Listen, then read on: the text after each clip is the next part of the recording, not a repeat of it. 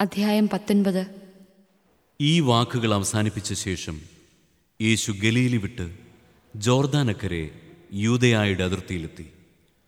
വലിയ ജനക്കൂട്ടങ്ങൾ അവനെ അനുഗമിക്കുകയും അവൻ അവിടെ വെച്ച് അവരെ സുഖപ്പെടുത്തുകയും ചെയ്തു. ഫരിസയർ അടുത്തു ചെന്ന് അവനെ പരീക്ഷിച്ചുകൊണ്ട് ചോദിച്ചു ഏതെങ്കിലും കാരണത്താൽ ഒരുവൻ ഭാര്യയെ ഉപേക്ഷിക്കുന്നത് നിയമാനുസൃതമാണോ? അവൻ മറുപടി പറഞ്ഞു സ്രഷ്ടാവ് ആദിമുതലേ അവനെ പുരുഷനും സ്ത്രീയുമായി സൃഷ്ടിച്ചുവെന്നും ഇക്കാരണത്താൽ പുരുഷൻ പിതാവിനെയും മാതാവിനെയും വിട്ട് ഭാര്യയോട് ചേർന്നിരിക്കും. അവർ ഇരുവരും ഏക ശരീരമായി തീരും എന്ന് അവിടുന്ന് അരുളി ചെയ്തിട്ടുണ്ടെന്നും നിങ്ങൾ വായിച്ചിട്ടില്ലേ? തന്മൂലം പിന്നീടൊരിക്കലും അവർ രണ്ടല്ല ഒറ്റ ശരീരമായിരിക്കും. ആകയാൽ ദൈവം യോജിപ്പിച്ചത് മനുഷ്യൻ വേർപ്പെടുത്താതിരിക്കട്ടെ. അവർ അവനോട് ചോദിച്ചു അങ്ങനെയെങ്കിൽ ഉപേക്ഷപത്രം നൽകി ഭാര്യയെ ഉപേക്ഷിക്കാമെന്ന് മോശ വിധിച്ചത് എന്തുകൊണ്ട് അവൻ പറഞ്ഞു നിങ്ങളുടെ ഹൃദയകാഠിന്യ നിമിത്തമാണ് ഭാര്യയെ ഉപേക്ഷിക്കാൻ മോശ നിങ്ങൾക്ക് അനുമതി നൽകിയത്. ആദ്യം മുതലേ അങ്ങനെയായിരുന്നില്ല. എന്നാൽ ഞാൻ നിങ്ങളോട് പറയുന്നു പരസംഗം മൂലം അല്ലാതെ മറ്റേതെങ്കിലും കാരണത്താൽ ഭാര്യയെ ഉപേക്ഷിച്ച് മറ്റൊരുവളെ വിവാഹം ചെയ്യുന്നവൻ വ്യഭിചാരം ചെയ്യുന്നു. ശിഷ്യന്മാർ അവനോട് പറഞ്ഞു ഭാര്യ ഭർത്തൃബന്ധം ഇത്തരത്തിലുള്ളതെങ്കിൽ വിവാഹം ചെയ്യാതിരിക്കുന്നതാണല്ലോ ഭേദം. അവൻ പറഞ്ഞു കൃപ ലഭിച്ചവരല്ലാതെ മറ്റാരും ഈ ഉപദേശം ഗ്രഹിക്കുന്നില്ല. എന്തെന്നാൽ ഷണ്ടരായി ജനിക്കുന്നവരുണ്ട് മനുഷ്യരാൽ ഷണ്ടരാക്കപ്പെടുന്നവരുണ്ട് സ്വർഗരാജ്യത്തെ പ്രതി തങ്ങളെ തന്നെ ഷണ്ടരാക്കുന്നവരുണ്ട് ഗ്രഹിക്കാൻ കഴിവുള്ളവൻ ഗ്രഹിക്കട്ടെ. യേശു കൈകൾ വെച്ച് പ്രാർത്ഥിക്കുന്നതിനു വേണ്ടി ചിലർ ശിശുക്കളെ അവന്റെ അടുത്ത് കൊണ്ടുവന്നു. ശിഷ്യന്മാർ അവരെ ശകാരിച്ചു. എന്നാൽ അവൻ പറഞ്ഞു ശിശുക്കളെ എന്റെ അടുത്ത് വരാൻ അനുവദിക്കുവിൻ.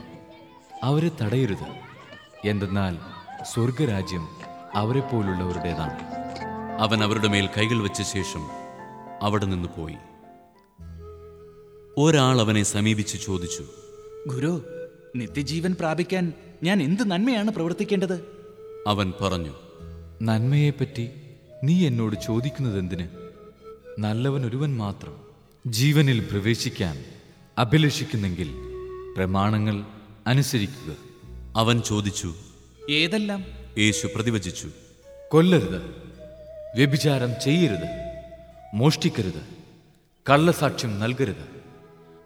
പിതാവിനെയും മാതാവിനെയും ബഹുമാനിക്കുക. നിന്നെപ്പോലെ നിന്റെ അയൽക്കാരനെ സ്നേഹിക്കുക. ആ യുവാവ് ചോദിച്ചു ഇവയെല്ലാം ഞാൻ അനുസരിച്ചിട്ടുണ്ട്. ഇനിയും എന്താണ് എനിക്ക് കുറവ്? യേശു പറഞ്ഞു നീ പൂർണനാകാൻ ആഗ്രഹിക്കുന്നെങ്കിൽ പോയി നിനക്കുള്ളതെല്ലാം വിറ്റ് ദരിദ്രർക്ക് കൊടുക്കുക. അപ്പോൾ സ്വർഗത്തിൽ നിനക്ക് നിക്ഷേപമുണ്ടാകും. പിന്നെ വന്ന് എന്നെ അനുഗമിക്കുക. ഈ വചനം കേട്ട് ആ യുവാവ് സങ്കടത്തോടെ തിരിച്ചുപോയി. അവന് വളരെയേറെ സമ്പത്തുണ്ടായിരുന്നു. യേശു ശിഷ്യന്മാരോട് അരളി ചെയ്തു സത്യമായി ഞാൻ നിങ്ങളോട് പറയുന്നു ധനവാന് സ്വർഗരാജ്യത്തിൽ പ്രവേശിക്കുക ദുഷ്കരമാണ്. വീണ്ടും ഞാൻ നിങ്ങളോട് പറയുന്നു ധനവാൻ സ്വർഗരാജ്യത്തിൽ പ്രവേശിക്കുന്നതിനേക്കാൾ എളുപ്പം ഒട്ടകം സൂചിക്കുഴയിലൂടെ കടക്കുന്നതാണ്. ശിഷ്യന്മാർ ഇത് കേട്ട് വിസ്മയഭരിതരായി അവനോട് ചോദിച്ചു അങ്ങനെയെങ്കിൽ രക്ഷപ്പെടാൻ ആർക്ക് സാധിക്കും? യേശു അവരെ നോക്കി പറഞ്ഞു മനുഷ്യർക്ക് ഇത് അസാധ്യമാണ് എന്നാൽ ദൈവത്തിന് എല്ലാം സാധ്യമാണ്. അപ്പോൾ പത്രോസ് പറഞ്ഞു ഇതാ ഞങ്ങളെല്ലാം ഉപേക്ഷിച്ച് നിന്നെ അനുഗമിച്ചിരിക്കുന്നു. ഞങ്ങൾക്ക് എന്താണ് ലഭിക്കുക? യേശു അവരോട് പറഞ്ഞു സത്യമായി ഞാൻ നിങ്ങളോട് പറയുന്നു പുനർജീവിതത്തിൽ മനുഷ്യപുത്രൻ തന്റെ മഹത്വത്തിന്റെ സിംഹാസനത്തിൽ ഉപവിഷ്ടനാകുമ്പോൾ എന്നെ അനുഗമിച്ച നിങ്ങൾ ഇസ്രായേലിന്റെ പന്ത്രണ്ട് ഗോത്രങ്ങളെ വിധിച്ചുകൊണ്ട് പന്ത്രണ്ട് സിംഹാസനങ്ങളിൽ ഇരിക്കും.